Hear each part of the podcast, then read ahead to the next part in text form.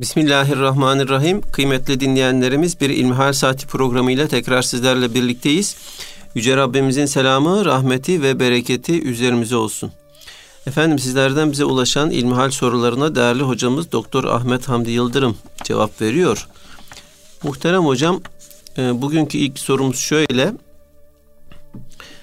Bir hoca efendi diyor dinleyicimiz, katılım bankalarında vadesiz hesapta para tutmanın caiz olmadığını söyledi. Fıkıhtaki süfteciye benzediği için caiz olmadığını belirtti. Parayı bankada tutmanın vadesiz hesaba yatıran kişiye fayda sağladığı için caiz olmadığını söyledi. Vadesiz hesap yerine vadeli hesapta tutmanın uygun olacağını, vadeli hesaptan gelen karı da kendisi için harcamanın uygun olmadığını, ihtiyaç sahiplerine dağıtılması gerektiğini belirtti. Biraz param var, param vadesiz hesapta duruyor, parayı evde tutmak uygun olmuyor. Bu konuda ne yapmalıyım? Vadeli hesabımı, vadesiz hesabımı yatırmalıyım diye soruyor efendim.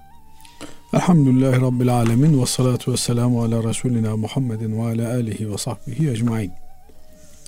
Şimdi yani gök kubbe altında söylenmemiş söz yok. Dolayısıyla e, bu gibi bir durumda bir Müslüman kaldığında, bir ikilemde kaldığında o hocaya soruyorum böyle diyor, bu hocaya soruyorum böyle diyor. Türünden bir çıkmazın içerisine girdiğinde ne yapmalı? Birden fazla dini alanda bir fetva ile karşılaştığında, bir görüşle karşılaştığında bir Müslüman nasıl bir tavır takınması gerekir? Bu mesele önem arz ediyor. Haliyle her meselede olduğu gibi din alanında da e, bu tür çoklu söylemlerin olması kaçınılmazdır. Nihayetinde Cenab-ı Allah e, Hazreti Peygamber aleyhissalatü vesselam Efendimizin ifadesiyle bir takım şeyleri haram kılmış, bir takım şeyleri helal kılmış. Aralarında da bir takım şeyler şüpheli olarak kalmıştır. Yani bunlarla ilgili Cenab-ı Allah'ın bu haramdır diye bir beyanı olmamıştır veya bu helaldir diye bir beyanı olmamıştır. Bir yönüyle baktığınızda harama benziyor, bir yönüyle baktığınızda helale benziyor. Bu tür şeylerle ilgili de Peygamber aleyhissalatü vesselam Efendimiz kim bu tür şüphelilerden kaçınırsa dinini muhafaza etmiş olur, sağlama almış olur, korumuş olur diye buyurmaktadır. Binaenaleyh bir Müslümana yakışan e, helal dairesinde yaşamak, şüpheli olan şeylerden uzak kalmaya gayret etmektir. Helal dairesinde yaşamak isteyen bir kimsenin yaşamasını sağlayacak, hayatını idame etmesine yardımcı olacak birçok şey mevcut bulunmaktadır. İlla da gidip bir takım şüpheli işlemlerin içerisine düşmesine gerek yoktur. Bu genel olarak ifade edeceğimiz hususlar. Diğer taraftan e, parayı muhafaza etme. Nerede muhafaza edecek bir Müslüman parasını? 3-5 kuruş tasarrufu olmuş. Efendim bu tasarrufunu akakça kara gün içindir. Özellikle de bu gibi dönemlerde yani İslam ahlakının, İslam kardeşliğinin zayıfladığı, Müslümanların birbirlerine sahip çıkmayı bir e, avanaklık olarak çok özür dileyerek ifade ediyorum gördükleri bir dönemde insan paranın kendisini koruyacak bir liman olduğunu düşünebiliyor. Bu yönüyle de bir miktar birikimim olsun. Benim ihtiyacım olursa ben kullanayım, benim ihtiyacım olmaz. Bir Müslümanın ihtiyacı olursa ona vereyim diye düşünebilir. Nerede muhafaza edecek? Efendim geleneksel yöntemlerle yastık altında muhafaza edecek olsa hırsızdan, arsızdan çekiniyor, korkuyor, endişe ediyor. Banka denilen bir müessese var. Buraya yatırabilir miyim diye düşünüyor. Bankada da üç türlü muhafaza etmesi mümkün. Bir e, kasalar var. Kasalarda anahtarı kendinde olmak suretiyle kasa kiralıyor ve bu kiraladığı kasanın ücretini ödeyerek onun içerisine parasını, ötesini, ötesini, berisini koyabiliyor. Veya vadeli hesaba parasını yatırıyor. Vade geldiğinde de kar payı e, o hesaba terettüp e, ettiğinde o kar payını almış oluyor. Diğer bir e, elindeki e, vasıta ise enstrüman ise o da vadesiz hesaba parasını koymasıdır. Şimdi bankada ister vadeli hesaba koyun, ister vadesiz hesaba koyun. Banka sizin mevduatınızda bir şekilde istifade eder. Yani efendim ben vadeli hesaba koyduğumda banka bundan istifade edemiyor diye bir ifade bankacılık sistemini bilmemekten kaynaklanan bir ifadedir diye düşünüyorum. Binaenaleyh buradan hareketle e, bir hüküm bina etmek doğru olmaz kanaatindeyim. Ama bir Müslüman parasını nerede tutacak meselesine gelince e, bu tür yerler bir ihtiyaç olarak karşımıza çıkıyorlar. İhtiyaç olduğu için de genel bir ihtiyaç olarak karşımıza çıktığı için de eskiden mesela Müslümanların güvenilir insanları olurmuş. Götürür bırakır birine Basri hocam ben işte kaldığım şartlar itibariyle pek münasip değil benim evim. İşte e, gelen geçen belli değil. Kaldığım yerin muhafazası yok. Ama sizin daha derli toplu kasanız var vesaireniz var. Şu emaneti kasanızda muhafaza edebilir misiniz? diye getirir size emanet bırakırdı. Siz de vakti zamanı geldiğinde arkadaş istediğinde efendim ona teslim ederdiniz. Ama Allah muhafaza etsin sizin emanetinizde iken paranın başına bir şey gelecek olsa alacaklı olan emaneti bırakan da bunda bir dava vesaire filan gütmezdi. Bugün ise bütün bu düne kadar karşılıksız olarak yaptığımız bir e, iyi insan olmanın gereği olarak yaptığımız şeyler şimdi parayla yapılır hale geldi. Efendim e, bir değer karşılığında icra edilir hale geldi. Böyle bir döneme geldik çattık. Ne yapacak bir Müslüman? Efendim denize düşen yılana sarılır kabilinden parasını bu tür yerlere koyabilir. Eğer buralardaki e, İslami finans sektöründeki işlemlerin İslami olduğuna dair kendinin bir kanaati oluşmuşsa veya güvendiği hoca efendilerden buralarda e, bulunan kimselerin bu yönde fetvaları varsa onların fetvalarına itimat ederek dayanarak ki elhamdülillah memleketimizde bu yönüyle e, hem dini meselelere hakim hem de ekonomi bilen alimlerimiz bu tür müesseselerde fetva hizmeti ifa etmektedirler. E, buralardan gelen kar payını kendisi kullanabilir. Fakat efendim benim gönlüme yatmıyor, içime sinmiyor bu mesele. E, bu az önce ifade etmeye çalıştığımız eğer e, bir şüphe uyandırıyorsa ki e, sağlam bir kalpte yani günahlarla kirlenmemiş olan bir kalpte, bir gönülde bu tür şeyler e, şüphe uyandırabilirler. Bakarsınız size göre gayet pürpak olan bir şey bir e, zat-ı muhtereme arz edersiniz. Oradaki problemli yönü hemen onun hatırına gelir, gönlüne gelir. Niye? Cenab-ı Allah ilham eder.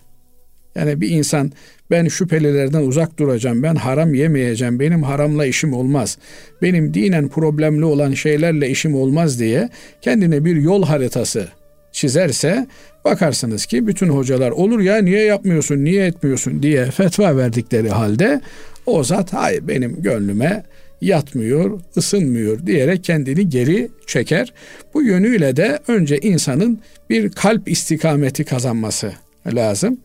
Efendim deniyor ki işte insan yediği lokmalardan tesir altında kalarak onun kalbi iyiye veya kötüye yöneliyor. Şimdi burada bir e, çıkmazın içerisine girmiyor muyuz? Yani kalp mi lokmayı düzeltecek, lokma mı kalbi düzeltecek meselesi. Cenab-ı Allah insanı gücünün yettiğiyle sorumlu kılmıştır. Elbette insan gücünün yettiğince yediğine içtiğine dikkat edecek, haram bir lokmanın boğazından aşağısına geçmemesine özen gösterecek. Bununla beraber de kalbine bir kıvam kazandırmaya çalışacak. Bunun da en basit yolu, en kolay yolu, reçetesi iyi insanlarla beraber oturup kalkmaktır.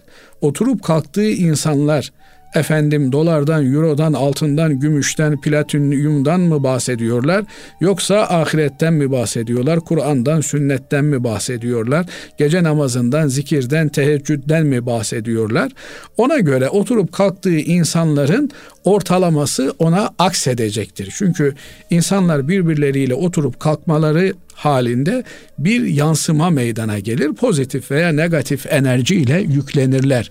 İnsanlar birbirlerine etki ederler. Nefesleri birbirlerine etki eder. Nazarları birbirlerine etki eder. Ve insanın etrafında bulunan o halesi, enerjisi karşı tarafa etki eder. Bu yönüyle iyi ve güzel insanlarla oturup kalkanlar, ahiret endişesi taşıyan insanlarla beraber olanlar, Allah demenin endişesinde, derdinde olan insanlarla birlikte olanlar bir zaman sonra bakarsınız ki o dünyalık telaşlarından kurtulmuşlar. Efendim o günlük hayatın stresinden kendilerini uzaklaştırabilmişler. Cenab-ı Allah bizlere böyle olabilmeyi nasip eylesin. Allah razı olsun hocam. Efendim şimdi ikinci sorumuz e, şöyle. Selamünaleyküm hocam diyor. Talak yetkisi olan bir kadın kocasının onu boşayıp boşamadığından şüphe ediyor. Ama koca başı, boşamadım seni diyor. Kadın da tefeül maksatlı eline takvim alıp Allah'ım nikahımız var mı yok mu bana bunu bildir. Eğer varsa yani kocam beni boşamadıysa umut verici bir hadis ya da ayet çıksın. Aramızda nikah yoksa azaplarla ya da tehdit ile alakalı bir hadis ayet çıksın deyip üç ihlas bir Fatiha okuyup bir takvim yaprağı seçse baştan olumlu bir şey çıksa sonra kadın vesveseyle birkaç tane daha seçse en doğrusunu göster Rabbim en doğrusu bu olsun gibi şeyler dese bazen olumlu bazen olumsuz şeyler çıksa bunun da talak olur mu? Kadının niyeti adamdan ayrılmak değil. Adam onu boşamış mı onu öğrenmek maksadı. İçindeki vesveseyi atmak. Bu e, kimse soruyu soran zat işte bir hanımsa e, Mazhar Osman'a gitmesi lazım. Yani böyle bir saçmalığı insan kendisine yapmamalı. Böyle bir endişe ile e, insan hayatını sürdüremez. Müslüman e, Müslümanca bir tavrın içerisinde olmalı. Öyle papatya çiçeğini alıp efendim ya boşadı ya boşamadı ya boşadı ya boşamadı diye son e, tanesi ne gelirse ona göre hüküm vermek e, müşrik Arapların efendim cahiliye döneminde fal okları çekmelerine benziyor. E, efendim kısayı çekersem boşadı, uzunu çekersem boşamadı. Bu tür şeyler bir Müslümana yakışan şeyler değildir. Hele de bunu Kur'an'a ve sünnete bağlamak, efendim açayım Kur'an'ı azap ayeti çıkarsa böyledir, rahmet ayeti çıkarsa şöyledir diye bir e, Akif'in dediği gibi Kur'an'ı bir fal aracı yapmak bir Müslümana, bir mümine yakışacak bir şey değildir. Hele de evlilik gibi e, bir müesseseyi şüphe üzerine kurmak bunlar oldukça yanlış şeylerdir. Ama olabilir yani e, kardeşimizin psikolojik bir takım takıntıları olabilir. Bu durumda yapılması gereken şey böyle elimize e, fal oklarını almak veya işte bir takvim yaprağı alıp da ya çıkarsa ya çıkmazsa diye bir takım şeylerin içerisine girmek değil, işin uzmanlarına müracaat ederek bu kardeşimizin tedavi olmasının yolunu açmaktır. Bu vesvese denilen hastalık bu tür şeylerle ortadan kalkacak bir şey değildir. Bunlar basit alınacak şeyler de değildir. Yani vesvese Allah muhafaza eylesin. Eğer tedavi edilmezse büyür gider ve insan çok basit bir şeyi bile Allah muhafaza eylesin üstesinden gelemeyip e, intihar vesilesi sebebi haline getirebilir. İşte öyle geçenlerde bir e, siz de duymuşsunuzdur. Bunu bahane ederek de cemaatlere, derneklere, vakıflara saldırılar yapıldı. Bir tıbbiye öğrencisi bulunduğu ortamda ki e, durumu kaldıramamış, kendi kendine vesvese yapmış. Efendim netice itibariyle de e, bir takım takıntılarının kurbanı olarak kendi hayatına kıymış. Yani bu çok vahim bir şey, çok acı bir şey.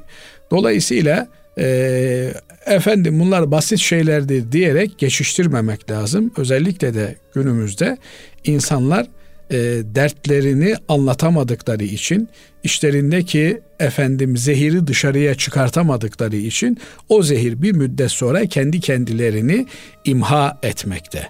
Bu yönüyle de Müslüman Müslümanın kardeşisi kardeşidir.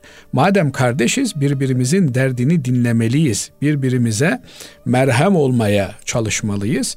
Yani şimdi burada eğer bu tasvir edilen şey bir gerçeklik taşıyor ise yani bu koca nasıl bir koca ki karısının böyle bir e, vesveseyle kıvrandığını görüyor ve adeta bundan zevk alıyor. Onu ikna etmek yerine e, onunla dürüst bir zeminde konuşmak yerine veya işte bazen kendisi de çaresiz kalabilir. Yani bu tür vakalarda e, yüz eskimesi denilen bir hadise vardır uzun yıllar beraber olduğunuz için sizin sözünüz tesir etmeyebilir ama o zaman olayın vehametini gören biri olarak sözü tesir eden birine olayı taşımanız gerekiyor.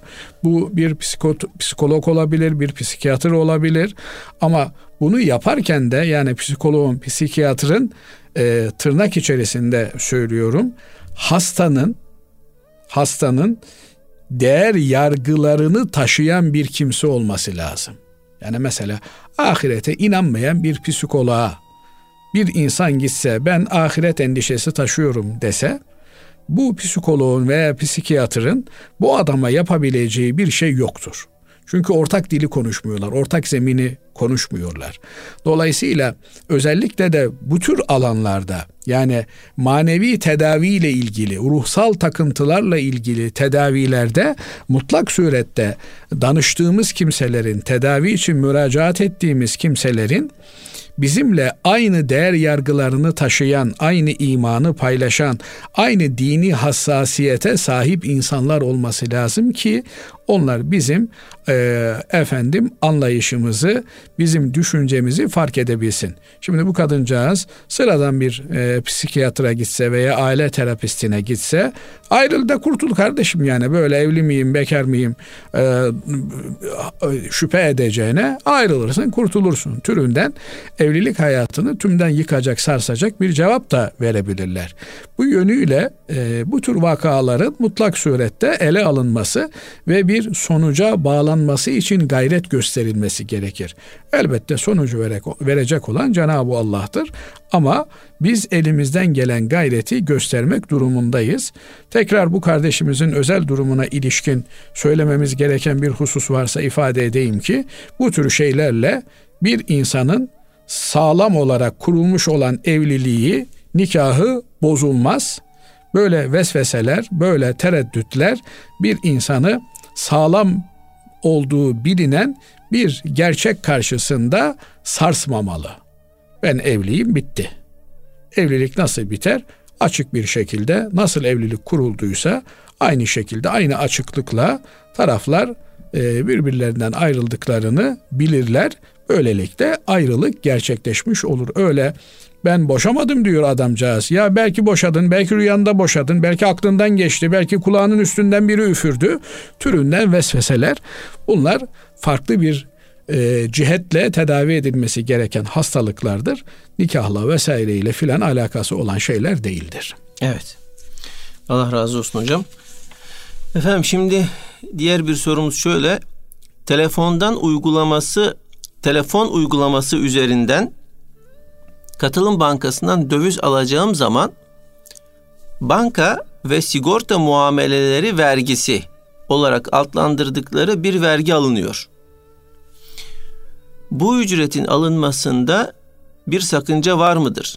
Yani ben döviz alırken bu ücreti ödeyerek aldığımda herhangi bir vebal oluyor mu diyor. Yani banka özellikle e, ibaresi belki de geçtiği için e, bunu soruyor alma.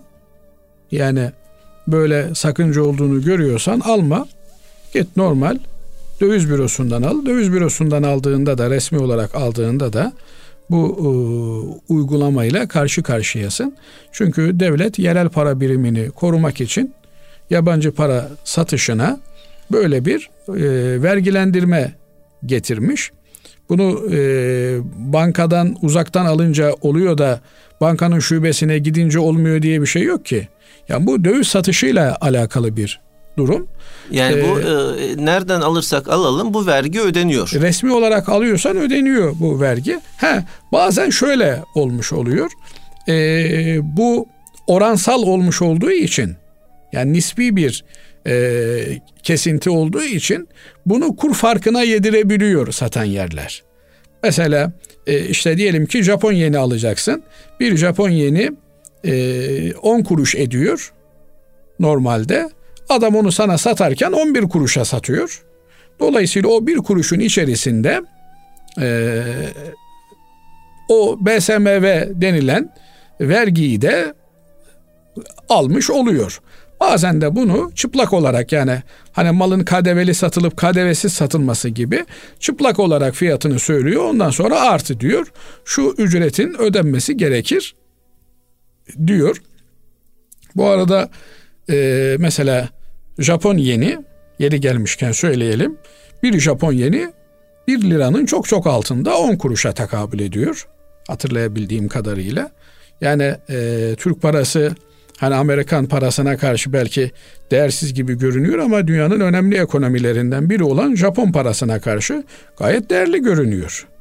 Dolayısıyla olayın paranın değerli olup olmaması meselesinden daha ziyade sizin ne yaptığınız, ne ettiğiniz meselesidir.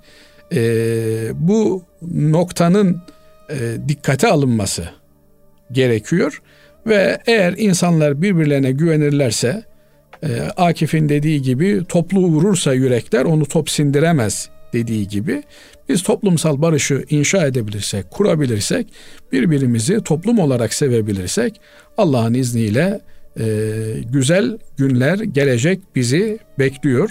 Ama bunu yapamadığımız sürece bunu e, efendim bir takım dünyadaki büyük ülkeler kendilerine düşman üreterek yapıyorlar. Bir düşman üzerinden kendi toplumsal birlikteliklerini sağlıyorlar. Efendim düşman olmadığı zaman o zaman kalkıp işte kendilerinin bir takım e, çok değerli kurumlarını, müesseselerini vurdurtup bunun üzerinden hayali bir düşmanı gerçek bir düşman haline getirebiliyorlar. E, bunu işte Japonya, Hiroşima'ya, Nagasaki'ye atılan atom bombalarının karşılığında toplumsal bir bilinç oluşturmayı becererek yapıyor. E, bizim de tarihimize baktığınızda İstiklal Savaşı'ndan tutun Çanakkale Savaşlarına kadar bizi birleştirecek, bizim e, hamurumuzu e, karacak birçok unsur olmasına rağmen bunlardan kendi basit çekişmelerimizden dolayı hakkıyla istifade edemiyoruz. Evet. Allah razı olsun hocam. Değerli dinleyenlerimiz şimdi kısa bir araya gidiyoruz. İnşallah aradan sonra kaldığımız yerden devam edeceğiz.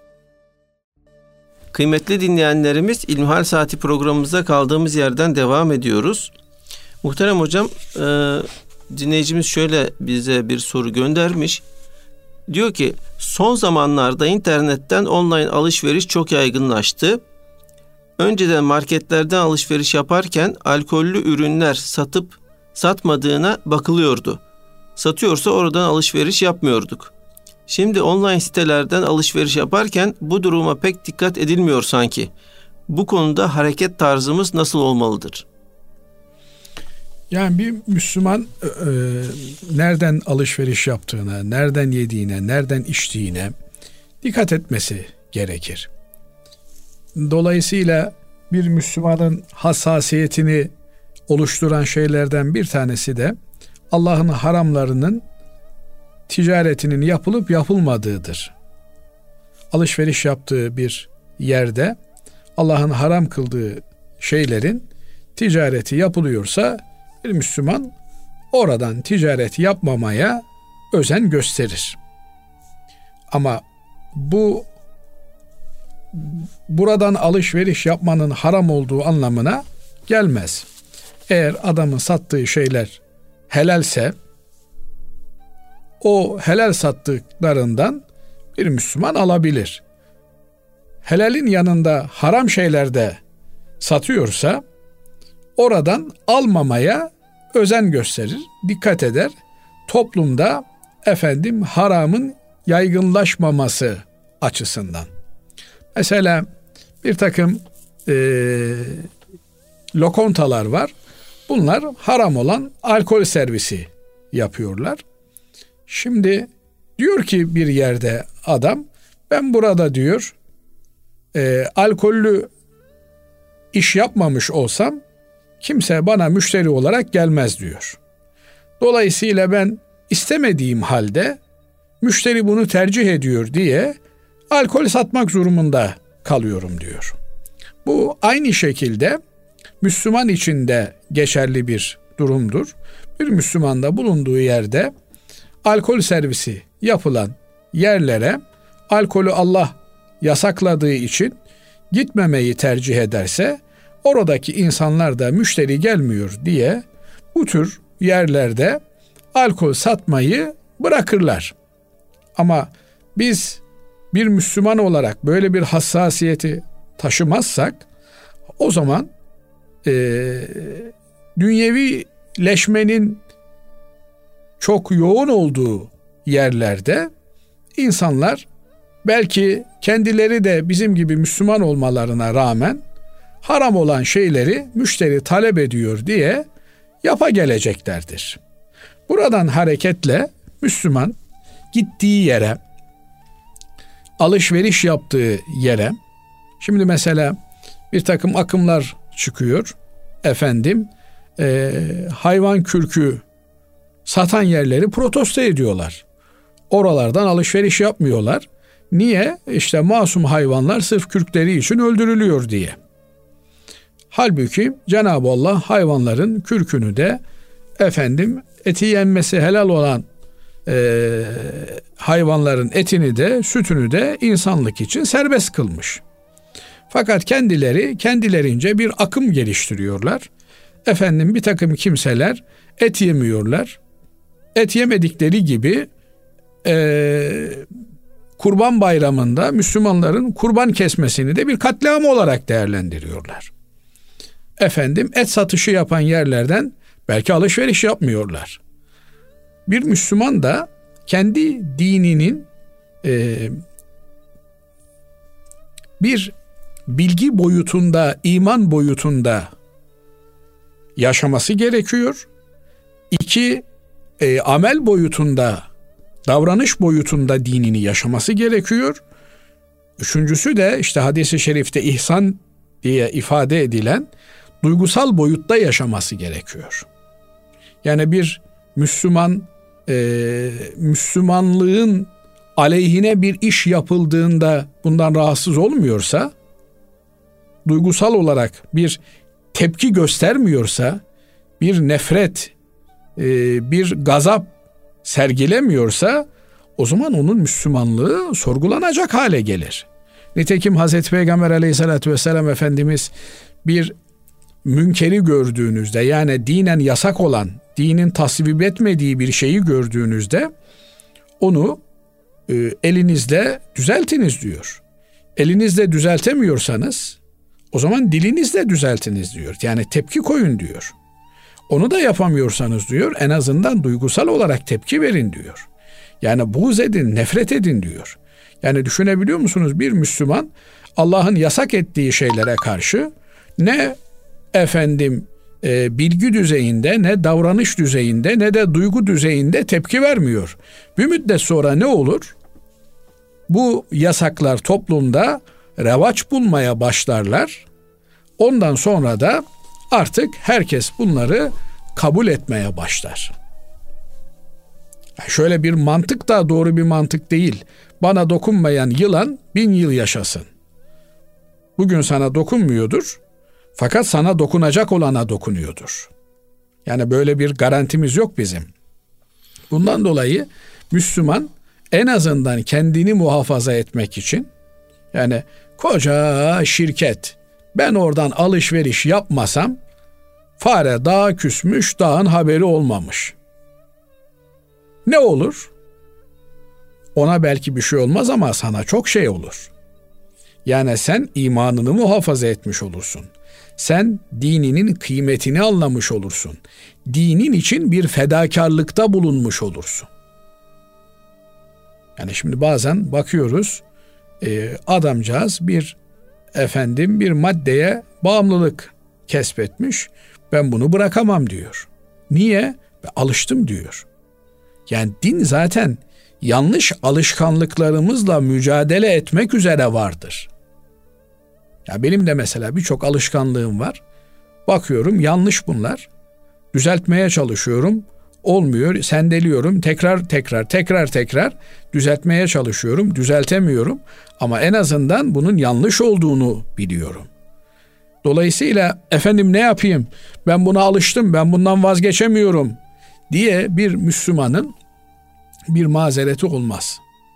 Dolayısıyla bize e, Müslümanca yaşayabileceğimiz imkanı Cenab-ı Allah kıyamete kopana dek muhafaza ediyor.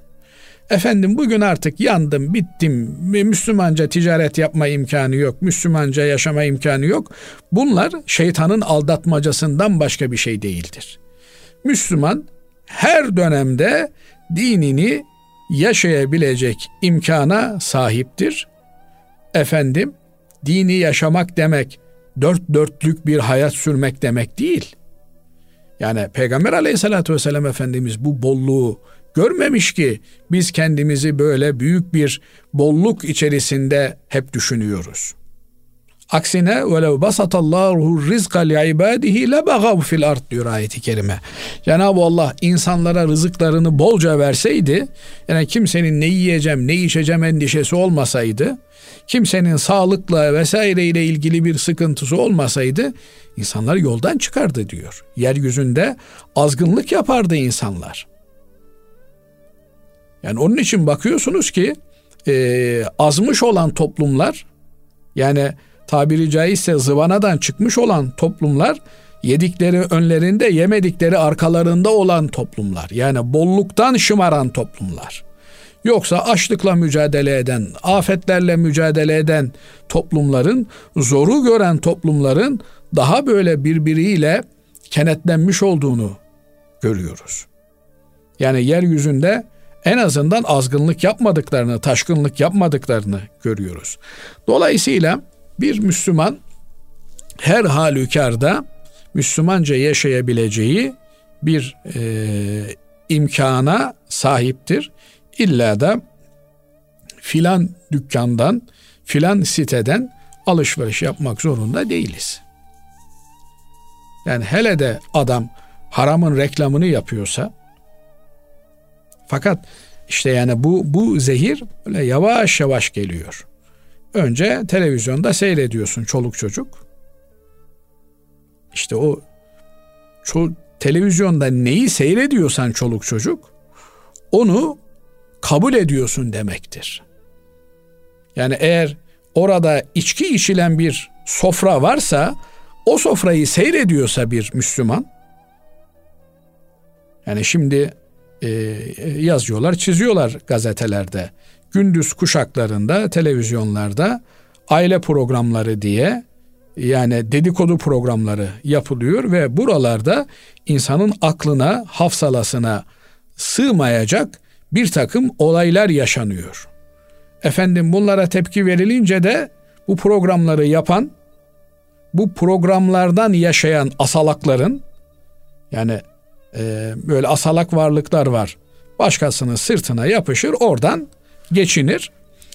Bir tip bu, bu, bu tip insanlar da bunlar reyting yapıyor bu programlar diye. Televizyon sahipleri, tele, kanal sahipleri, bu programları yapanlar bunlar asalak tipler. Toplumu sömürüyorlar. Yani şimdi e, akıl akıl izan kabul edecek şey değil. Ondan sonra da gerekçeleri de şu. Toplumun içerisinde bunlar var. Bunları görmemezlikten gelemeyiz biz. Yani biz günlük hayatımızın içerisinde de birçok pozisyon yaşıyoruz ama onları gizli yaşıyoruz. Yani şimdi buradan söylemek istemiyorum ama her yaptığımızı insanlara göstere göstere yapmıyoruz. Ayıp denilen bir şey var. Birileri yapıyor diye bunu bütün insanların gözünün içerisine koymak ne oluyor? Bugün seyrettikleri şeyleri insanlar bir dönem sonra yaşamaya başlıyorlar. Yani sokaklarımızın halini görüyoruz. Yani bundan 70 sene önce sokaklarda böyle tipler geziyor olsaydı erkeğiyle kızıyla insanlar döner döner subhanallah subhanallah diyerek bakar suratlarına tükürürlerdi bu nasıl bir şey diye. Ama böyle gün be gün televizyonda göre göre alıştık bunlara artık. E şimdi bir Müslüman da yani bir sitede bakıyorsun adam ballandıra ballandıra şarap reklamı yapıyor. E onun altında işte ekmek alıyorsun sen. Nedir? Üşeniyorsun bakkala git, gidip ekmek almaya. Dolayısıyla acizlenmemek lazım. Bir Müslüman toplumu değiştirmek zorunda olduğunu bilinçli olarak yaşayan kişidir. Yani Allah bana bu toplumu Müslümanca yaşayacak hale döndürmeyi emretti bilincindedir. Bunu becerebiliyorsa eliyle, becerebiliyorsa diliyle, beceremiyorsa da efendim duygularıyla ortaya koyacak. Evet. Değerli hocam, e, bugünlük son sorumuz da şu olsun. İşlediği günahı başkasına anlatan kişinin tövbesi kabul olur mu? Şimdi tövbe her halükarda kabul olur. Fakat işlediği günahı başkasına anlatan kişi double günah işlemiş olur. Nedir o? Bir günah işlemiş. O günahı işlemenin günahı üzerindedir. İki, günahın reklamını yapmış. Günahı işlemek, günahın reklamını yapmaya kıyasla çok hafif kaçar. Hepimiz günah işliyoruz. Günah işlemeyenimiz var mı? Şimdi az önceki konuya dönecek olursak, biri bir yerde günah işlediğinde onu örtmek bize düşer. Nitekim hadis-i şerifte diyor ki kim bir Müslümanın ayıbını örterse, kusurunu örterse, günahını örterse, efendim dili sürçmüş, yanlış bir şey söylemiş, onu örterse, kapatırsa Allah da onun ayıbını, kusurunu, günahını kapatır. Kim bir Müslümanın ayak kaymasını tolere ederse Allah da kıyamet gününde onun ayaklarını kaydırmaz. Dolayısıyla bize düşen bırakın günahımızı ifşa etmek, kendi günahımızı örtmek olduğu gibi başkalarının günahını da yani biri anlatacak aman kardeşim aman yapmışsın bir hata Cenab-ı Allah affetsin. Evet bu çok ağır bir şey ama sus ses çıkartma. Ben bunu başkalarına anlatayım da vicdanım rahatlasın diye bir psikolojinin içerisine girme. Niye? Ya insanlar bunu dinlerken affedersiniz söve söve dinlerler ama peşinden bu reklamın kötüsü olmaz. Peşinden bu artık toplumda bir yol haline gelir. Onun için Cenab-ı Allah bir takım suçların öyle cezalarını koymuş ki baktığınızda yani bu ceza Allah Allah böyle ceza olmaz diyorsunuz. Niye? Çünkü bu suçların cezası suçun işlenmesine değil, suçun alenileşmesine. Mesela zinanın cezası çok ağır. Hele de evli bir insanın zinasının cezası taşlanarak öldürülmek. Yahu taşlanarak öldürülmek çok ağır bir ceza. E o zaman kardeşim zina yapmasınlar. Madem ceza ağır yapmasınlar zina. Hadi yaptılar. Yani bir hata işlediler. Bunu niye reklam ediyorlar? Niye bunu aleni olarak yapıyorlar? Niye milletin gözüne basa, bak, göstere göstere yapıyorlar? Yani bir zina suçunun ispat edilmesi mümkün değildir. Dört tane namazında, niyazında namuslu insan bulacaksın. İki tane çok affedersiniz günahkarın eylemine tanıklık yapacaklar. Olacak iş değil bu. Ama nedir? Yani eğer e, bugünkü toplum gibi sokakta aleni hale gelirse bir takım şeyler o zaman dört değil 44 kişi de görür. Dolayısıyla günahın tehlikeli olan tarafı işlenmesinden daha çok onun yaygınlaştırılmasıdır. Bir Müslümana düşen günah hepimiz işleriz. Günahın e, pişmanlığını yaşarız. Onu bir başkasına anlatmayız.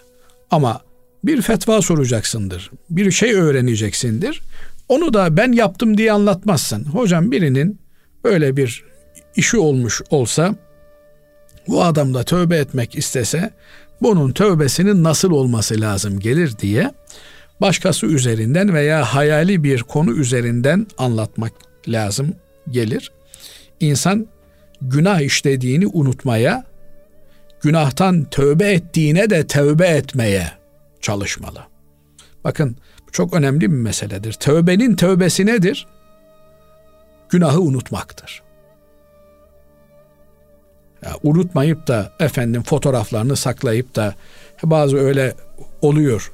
Yani bazı Müslüman kardeşlerimiz bak işte eskiden ben böyleydim şimdi böyle oldum diye tahdisi nimet babından söylüyorum diyor. Yapma kardeşim. Yapma. Eskiyi kapat.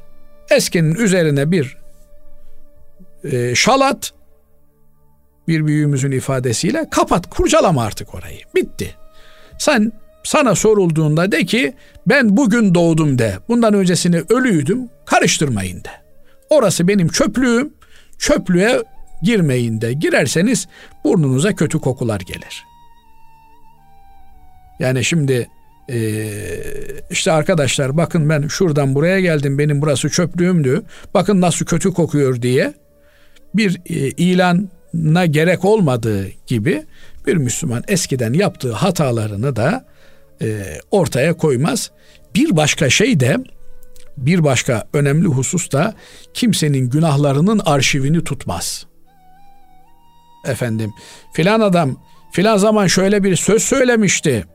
İşte bakın ben size bugün, bugün ses kayıtlarını dinleteyim. Şöyle bir konferansı olmuştu işte ben size onu dinleteyim diye bir Müslüman kimsenin günahlarının, ayıplarının, kusurlarının, açıklarının arşivciliğini de yapmaz. Bir Müslümana bu yakışmaz. Müslümanlıkla bağdaşmaz bu iş. Kaldı ki kendisine de böyle bir eziyeti yapmaması lazım gelir. Allah razı olsun hocam. İnşallah bu söylediklerinizle e, amel etmeyi Allah Teala bizlere nasip eylesin. Efendim e, bugünkü İlmihal Saati programımızın sonuna ermiş bulunuyoruz. Hepinizi Allah'a emanet ediyoruz. Hoşçakalın.